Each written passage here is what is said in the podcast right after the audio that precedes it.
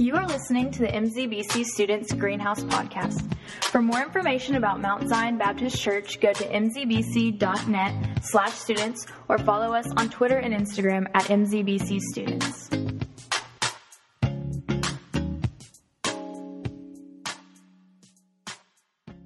Tonight we're in Hebrews chapter 12. Uh, doing, we're going to be talking about verses 1 and 2. And so, a lot of you in the room, not everyone, and that's okay, but a lot of you in the room have heard these verses uh, probably preached a bunch of different times, but tonight we're going to be looking at them in the context of temptation and sin. This is our last week on our series uh, called Tempted, and so that's, what, that's the context we're looking at these, these verses tonight. As you're turning there, let me give you a little bit of context. So, Hebrews, the writer of Hebrews, the main intent is to just get across to, to us, the reader, how incredible, how awesome Jesus is. Jesus is the high priest, that Jesus is King of kings. Jesus is everything. Jesus is better than everything. Jesus, whatever you can imagine Jesus to be, he's better than that. Infinitely better than that. That's, that's the main point that the, that the writer of Hebrews is trying to get across. Now, just before chapter 12, in chapter 11, uh, he's, he goes through these heroes of the faith. And I, I give you this context because it's important to some of the stuff that we're going to talk about uh, in these first two verses of, of chapter 12 here. Uh, in chapter 11, he goes through these heroes of the faith Moses, Abraham, Sarah, uh, Jacob, David, like all these people. Uh, he, he kind of walks through and talks about their faith. Talks about their faith over and over and over again.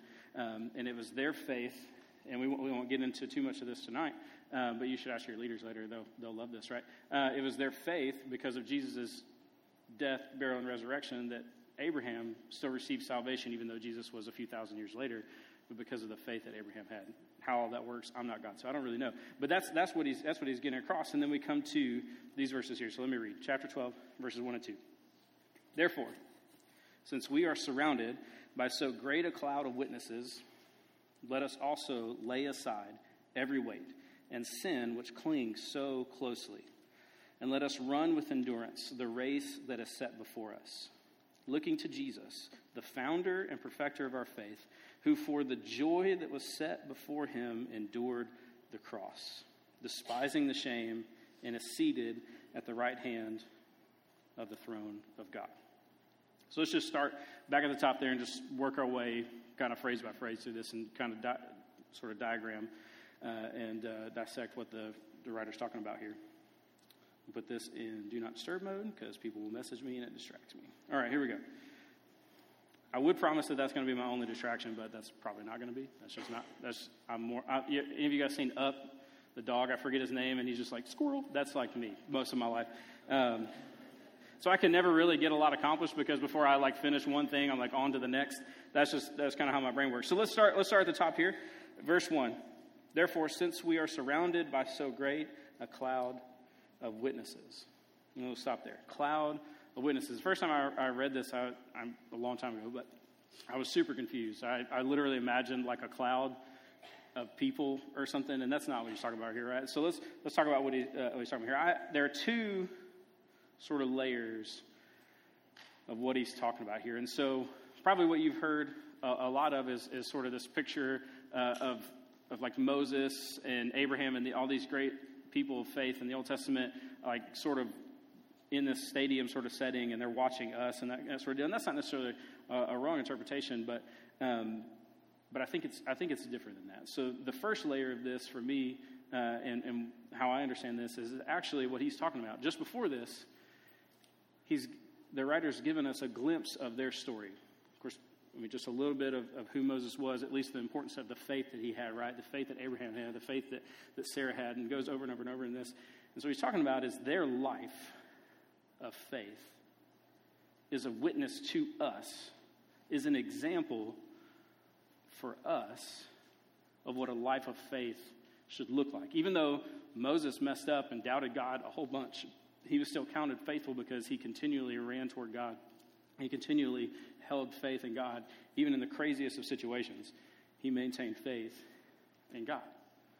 And so this, this cloud of witnesses, it's the, those who've gone on before us, those of us who are following Jesus, those of us who profess him to be Lord.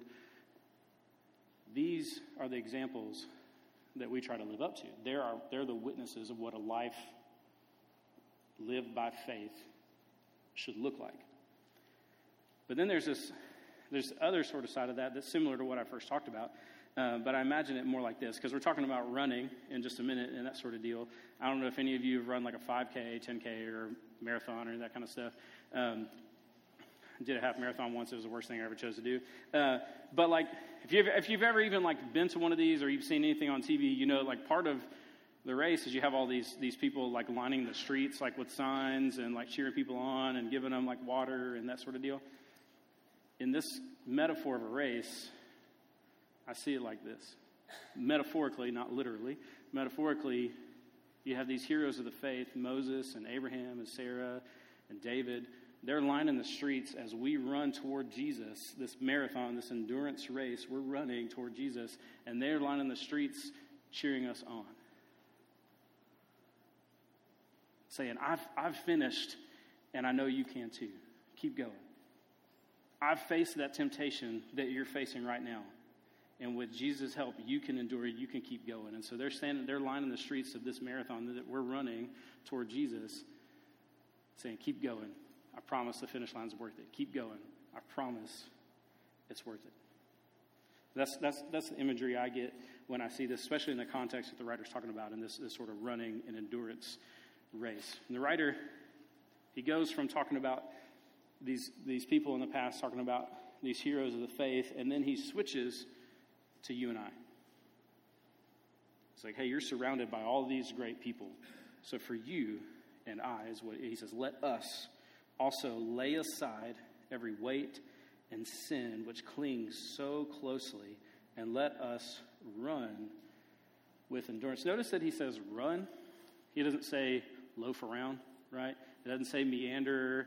He doesn't say like life's an adventure, man. Go wherever you want, right? He's not like he's not doing any of that sort of stuff. He says run. Now, you've heard the phrase a bunch of times, whether you've been in church or not, ever, that life's a marathon. It's not a sprint, right? And so he says run with endurance. And so it's not like you give everything you got and throw up and then that's it, right? Like that's not what we're talking about, right? That's kind of a joke. You can laugh. It's fine, right? Um, I could tell you a story. One time I was running and I did throw up. That was fun. Um, fajitas. They taste pretty good second time, too. Um, right? All right, listen up. Shh. Now that you're now that you're kind of with me, you've kind of woken up a little bit. We'll, we'll keep going in this. So he says, run. This, so this there's running's not easy, right? I mean, if you've ever run ever, even like to just go to the refrigerator, you realize like running's not easy. And so he's not saying like we're taking a little uh, walk through the cul-de-sac or whatever. Right? He's saying we're running an endurance race, which means it's going to be hard. That means it takes work. It takes it takes work to do this. And so before I go much further and I start using this word work, I want to be very clear up front. Our salvation has nothing to do with the work that you and I do. The only thing that is involved in our salvation is our belief in Jesus and his death, burial, and resurrection, his conquering of death and sin. And when we believe in him, that we are made right with God, right? All, that's salvation. So there's no working your way to God. There's no earning your way into heaven. None of that kind of stuff. So that's not at all what I'm talking about, okay? So when, with our salvation, it has nothing to do with our works. But in life, there is work to be done. Let me say that again. Our salvation is not based on any work that we do, but in life, there is work to be done. Does that make sense just a little bit? There, though Jesus handles all the salvation side of things, there's still stuff that we do. We are not we're not passive participants in life. We're not just bystanders in life. There is action. Uh, Jesus commands and calls us to go and to to share and to love, right? And all of these are action things. And so there is work, there is action to be done in all of this. And Jesus, Jesus wants us to run. He wants us to run with endurance and to run in the right direction.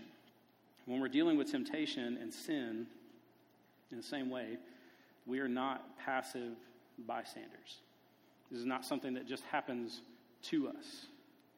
And then Jesus just handles our problems and, and whatever, if you're a Christian, right? That's not how it works.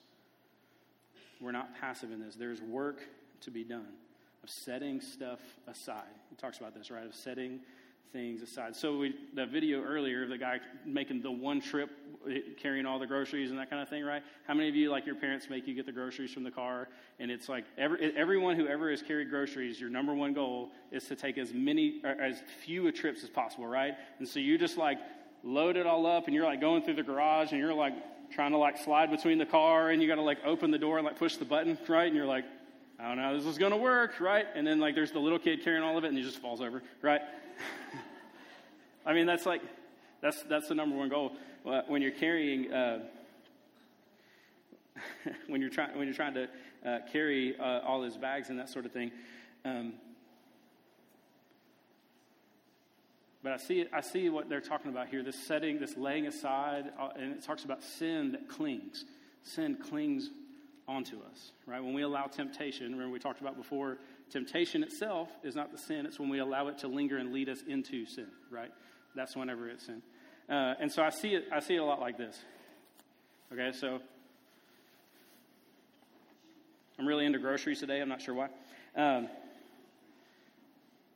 so I, I see it like this, okay? Maybe, maybe you lie to your parents. You start carrying that weight. Maybe you cheat on a test. It's just one time, right? But then you start to carry that weight.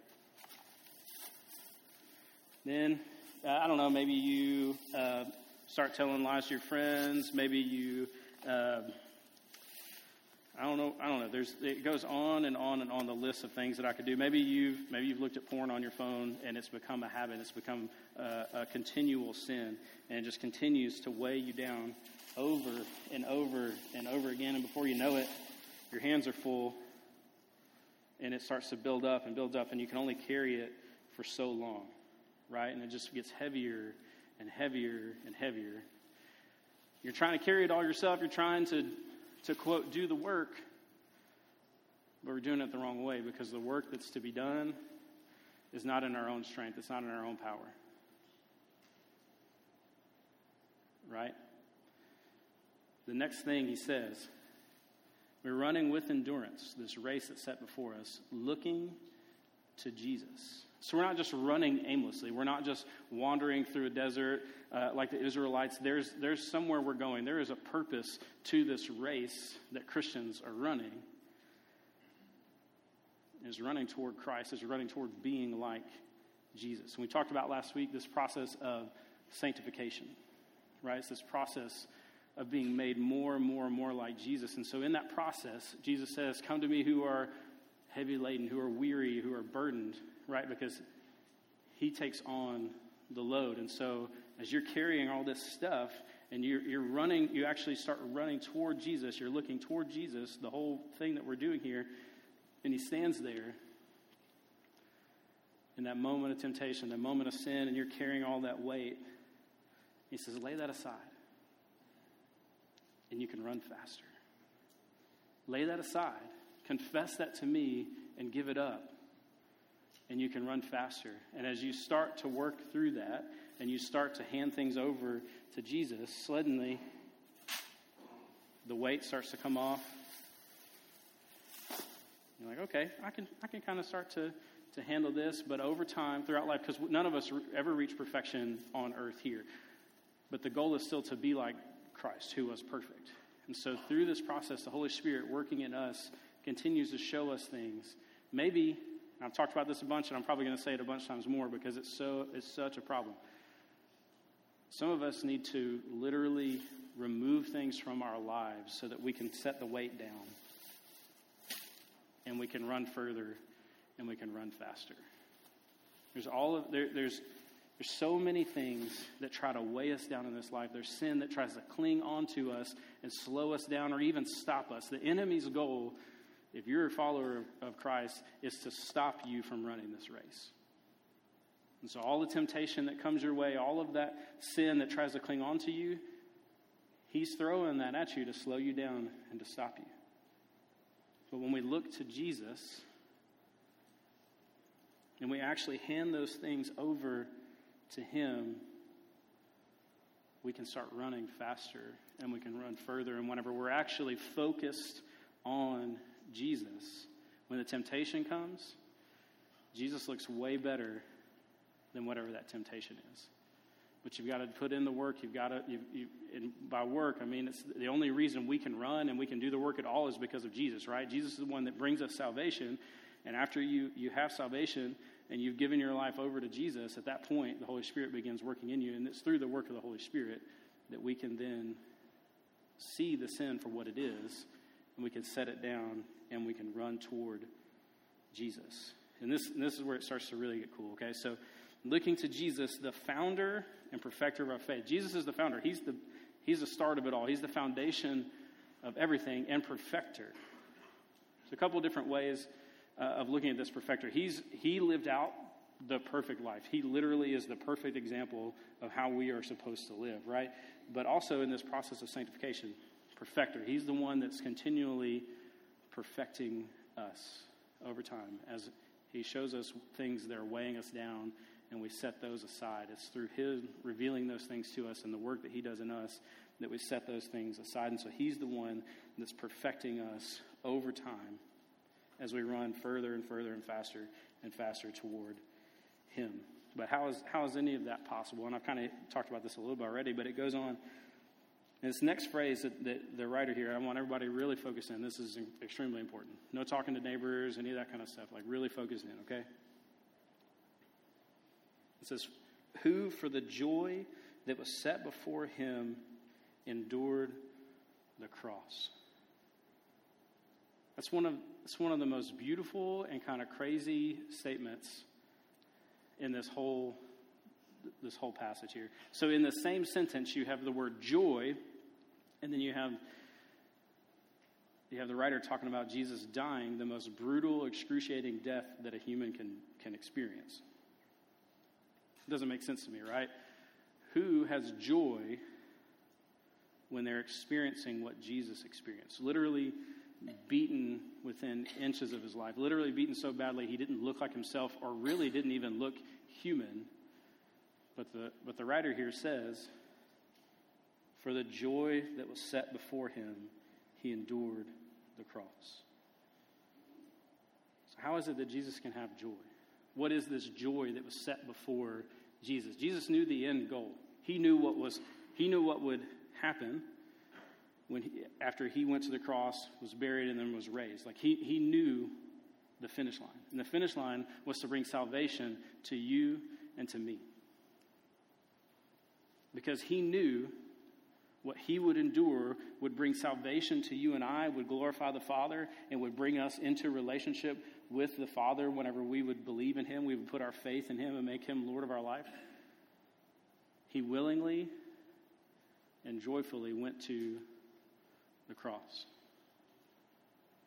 and died for you and for me, taking on that sin. That's how all this is possible. Because of Jesus' death, burial, and resurrection, anyone who believes in him can have their sins forgiven and have eternal life in heaven.